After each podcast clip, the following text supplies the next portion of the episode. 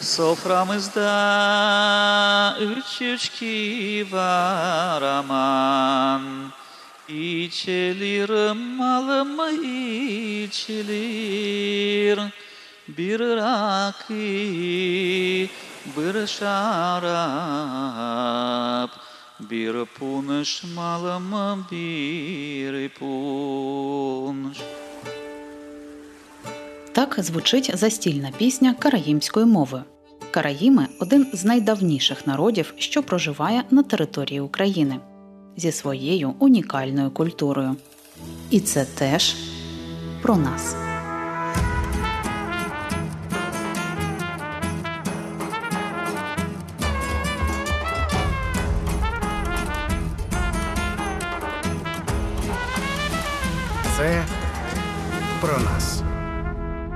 Культурна мозаїка народів півдня. У кожній серії ми розповідаємо про різні культури українського Криму, Приазов'я та про Чорномор'я. Мене звати Вікторія Єрмолаєва, і цей випуск присвячений караїмам, корінному народу Криму. Караїми завжди були, хоч і малочисельною, але достатньо впливовою спільнотою. Коли з'явились караїми, точно сказати важко. За одними даними у X столітті, за іншими ще раніше. Слово караїм перекладається як читач. Особливістю караїмської спільноти є їхні вірування. Вони визнають Тору, відмовляючись від її догматичних трактувань релігійними установами, бо вважають, що інтерпретувати святе письмо має той, хто його читає. Пояснює кандидат історичних наук, виконувач обов'язків рабина у громаді консервативного юдаїзма Києва Масурет, співзасновник центру дослідження міжетнічних відносин Східної Європи Юрій Радченко. Караїми як напрямок в юдаїзмі. е, Зароджується це питання для істориків е, таке десь 9-10 століття е, на Близькому Сході. В Іраку, на території Ірану, в тих регіонах, мовно кажучи, Близького Сходу, в Палестині і в Єгипті. Головний якби момент, який відрізняв цей напрямок в юдаїзмі від равіністичного, бо є напрямок равіністичний, який визнає, ем, що е, Моше, Мойсей, пророк Муса, алейхі салям, отримав на горі Сінай дві тори письмову і усну. Караїми, як релігійний напрямок, скажімо так, критично сприймає саме усну традицію. Тобто в цьому напрямку юдаїзму е, була є критика того, що ці ідеї, які зафіксовані в Мішні і в Гемері, в Талмуді, е, придумали рабини, що це не є е, коль елоким, словом Бога. Караїми селились в різних місцях сучасної території України. Це Крим, це пізніше, десь 15 століття пересуваються, переселяються ці групи людей до Волині Галичини, до Литви сучасної, там, де Торкай, наприклад, є і так далі, ці, регіони. І там вони живуть. Друга теорія, що караїми це нащадки хозарів. По цей час хозарську та семітську гіпотези протиставляють одна одній. У 13-14 столітті сформувались базові релігійні тексти караїмів. Оформлюється галаха у перекладі шлях, по якому йдуть, тобто релігійний закон. Суть галахи полягає у правильному дотриманні заповідей у будь-якій ситуації за будь-яких умов. Вона формує поведінку людини, визначає етичні обов'язки і релігійні дії. Це про нас. А основними заняттями караїмів в Криму були скотарство, торгівля, ремісництво. Також відомо, що караїми традиційно займалися військовою справою. У 16-18 столітті найбільш значимою і впливовою караїмською громадою в Криму була громада Чуфут-Кале. Місцеві караїми очевидно відігравали важливу роль в економіці розташованого по сусідству Бахчисарая, столиці Кримського ханату. Багато караїмів мали в Бахчисараї свої крамниці та майстерні. А вже у 18 столітті, з приходом Російської імперії, життя країмів в Криму значно ускладнилось. Варто знати. В Російській імперії євреям жилося дуже погано. Е, Євреїв, наприклад, е, 1792 року до цього року обкладали подвійним е, податком. Е, Було купа обмежень, була оця е, черта оседлості, наприклад, і так далі. Так, Тобто був ряд обмежень. І караїмам Східної Європи було дуже важливо дистанціюватися від єврейського населення, щоб, мовно кажучи, жити краще в цих умовах. Бо в ісламському світі, е, наприклад, і караїми, і арабаніти мали однаковий статус. Яхудлер. Да? Яхудлер це євреї. І е, декілька таких є хвиль, які фінально завершилися в 1863 році, коли караїмів у е, Російській імперії прирівняли, мовно кажучи, до інших підданих. Імперії це підданство да? православними та мусульманами і іншими групами населення. У 19 столітті розвиток караїмських громад і їхньої культури пожвавився. У цей період кримські караїми почали вирощувати тютюн та виготовляти тютюнові вироби. Багатші члени громади підтримували тих, хто був біднішим, скидались на придане молодим дівчатам, фінансували освіту. А якщо хтось жебракував, це вважалось ганьбою для всієї громади, тому безробітним теж допомагали. А у 20 столітті вже радянська влада розпускала громади, закривала кинаси, молитовні будинки караїмів, національно-культурні товариства та школи, де викладали караїмською. Культуру та звичаї доводилось зберігати тільки у родинному колі. Водночас збільшилася кількість шлюбів із представниками інших релігій і етносів, і відбувалась асиміляція. Я завжди знала, що я караїмка, і пишалась цим.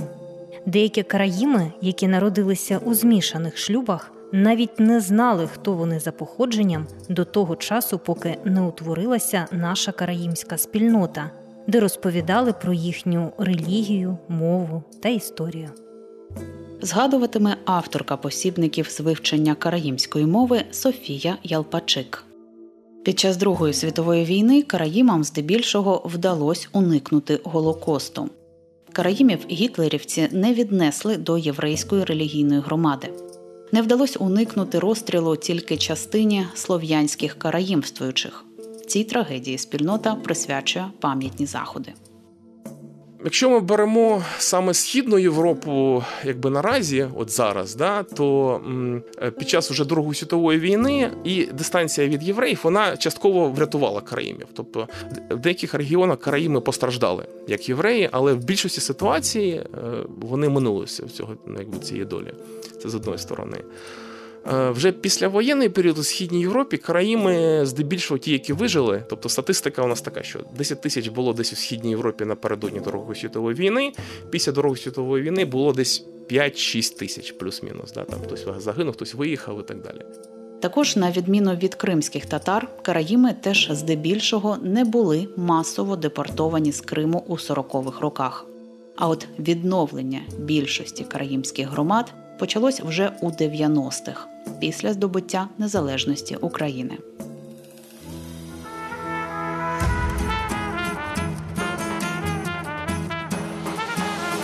Це про нас.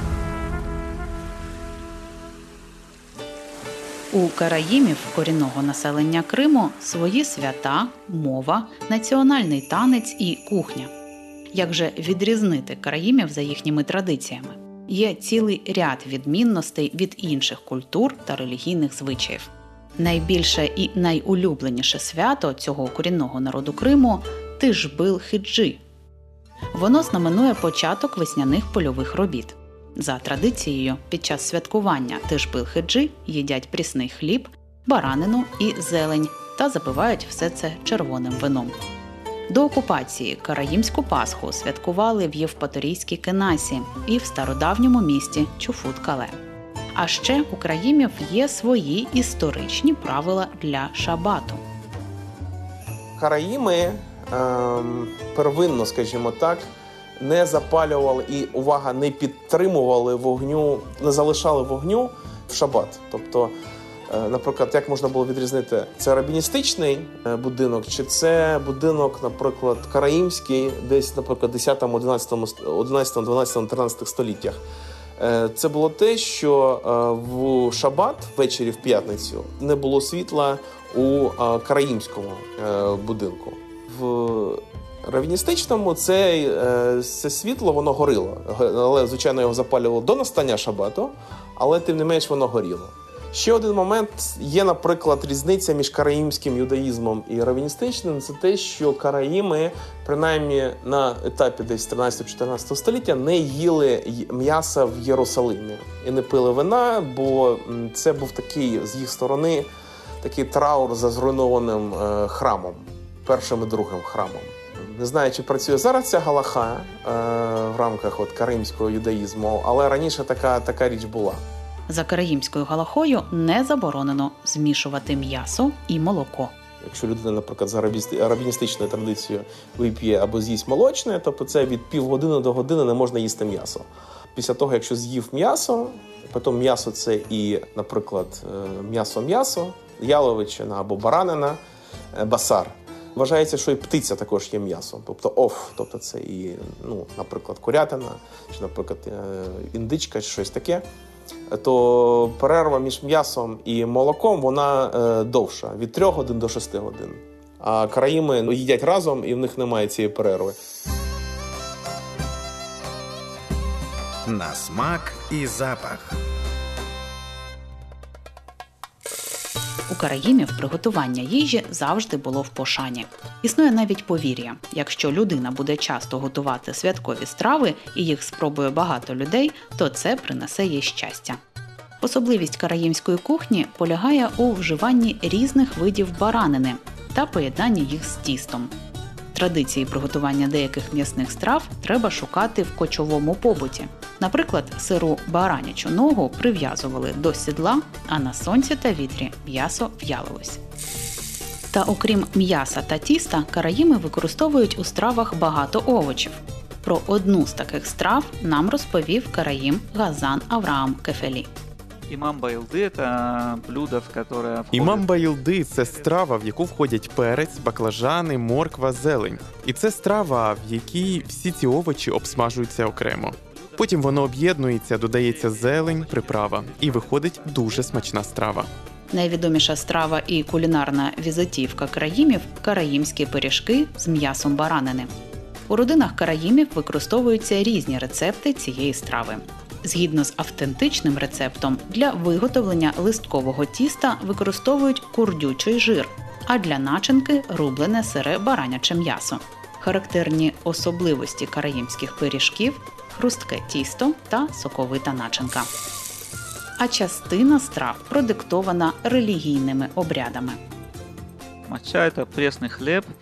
Матча Е, це прісний хліб, який ми готуємо на песах. Продовж семи днів святкування Песах ми не вживаємо квасного хлібу. Як описано у п'ятикнижі Моїсея, свято Песах це свято виходу з Єгипту. Коли давні ізраїльтяни виходили з Єгипту, вони не приготували собі дріжджового тіста.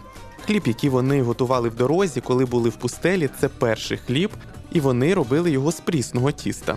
Змішували тісто і одразу прямо у дорозі пекли собі коржики.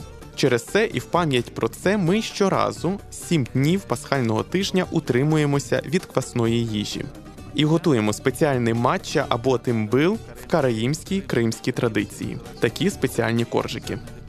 У караїмській кухні багато і солодощів. Караїми завжди займались бортництвом, тому в рецептах солодких страв багато меду. Волоські горіхи теж дуже популярні. Від варення із зелених горіхів до головної складової частини десертів. А от секрети приготування караїмських страв зібрані у книзі Рецепти караїмської кухні Емілії Лебедєвої. Це про нас. Караїм Газан Авраам Кефелі викладач комп'ютерної музики, теорії, фортепіано, аранжування і композиції.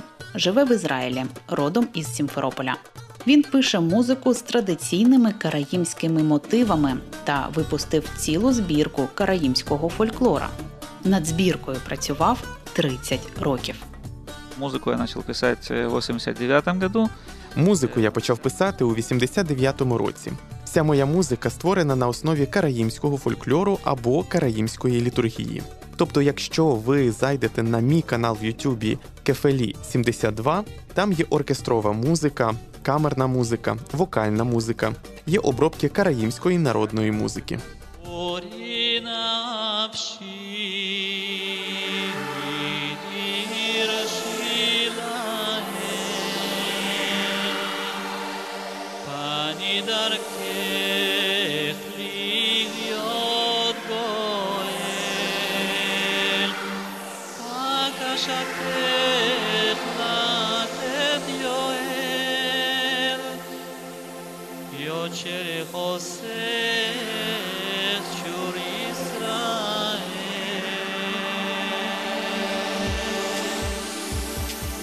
У 2002 році Газан Авраам Кефелі випустив збірку караїмських казок, які збирав у давніх караїмських книжках та рукописах. Одна з них казка про чоловіка, який одружувався раз на місяць.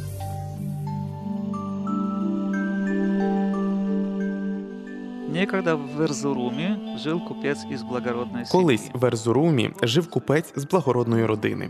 У нього був син. Якось купець говорить синові: Коли я помру, виконай мій заповіт.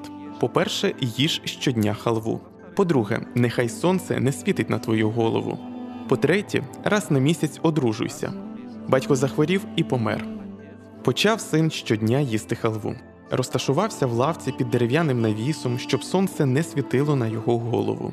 Прийшов час, і він одружився з благородною дівчиною. За місяць одружився з іншою, а через 12 місяців одружився з 12-ю дівчиною. У парубка того був дядько. Поговорю я з тим юнаком, сказав про себе дядько. Запитаю, чому він так поводиться.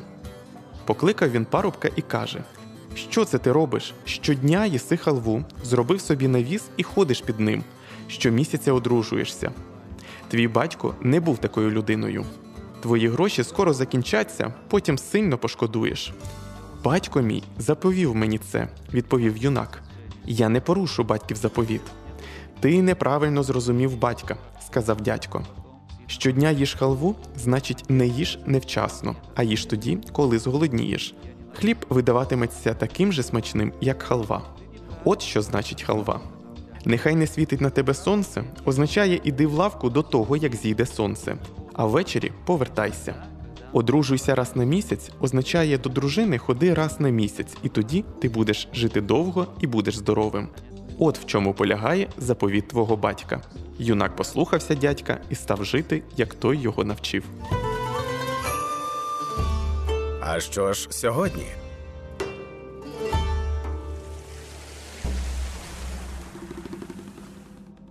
Ще до Великої війни караїмські громади в Євпаторії та Сімферополі налічували декілька сотень людей. У Феодосії залишалось близько ста караїмів. За межами півострова представників цього етносу було ще менше. А після окупації Кримського півострова росіяни історію продовжують переписувати та стирати саме поняття корінного народу. Вы знаете, что э, в России не существует такого понятия, как коренные народы Крыма. Ви знаєте, що в Росії немає такого поняття, як корінні народи Криму. Тобто, коли в Україні прийняли закон про корінні народи кримські татари, кримчаки та караїми, Путін цей закон сприйняв штики. І це зрозуміло для чого? Для того, щоб завоювати Крим, довести всім, що Крим російський, що ніяких корінних народів там немає тощо. Тобто політика втручається в історію. Вмешивается в историю.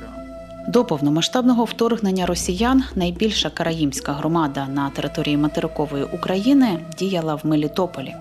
Місто впродовж століть було перехрестям різних народів і культур, серед яких гідне місце займали і караїми. Історична та культурна спадщина караїмів представлена в експозиціях Караїмського етнографічного музею Кале. Музей розташований в центрі Мелітополя. Його вишукана архітектура прикрашає культурний ландшафт історичної частини міста, міста, в якому зараз теж панують росіяни.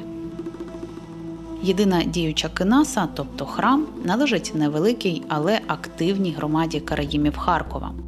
Загалом в Україні залишилось лише кілька будівель, де колись були кинаси. В Києві будинок актора, у Миколаєві палац урочистих подій і будинок весільної моди. У Бердянську спортклуб Спартак. Кажуть, скрізь, де розселялись караїми, вони створювали маленький Крим. Маленький Крим маленького народу із великою історією. Soframızda üç yemiş var aman Авторка програми Вікторія Єрмолаєва, звукорежисерка Юлія Суганчі. В оформленні використана музика кримсько-татарського гурту Бінгос. Проєкт створено за підтримки Українського культурного фонду. Це про нас.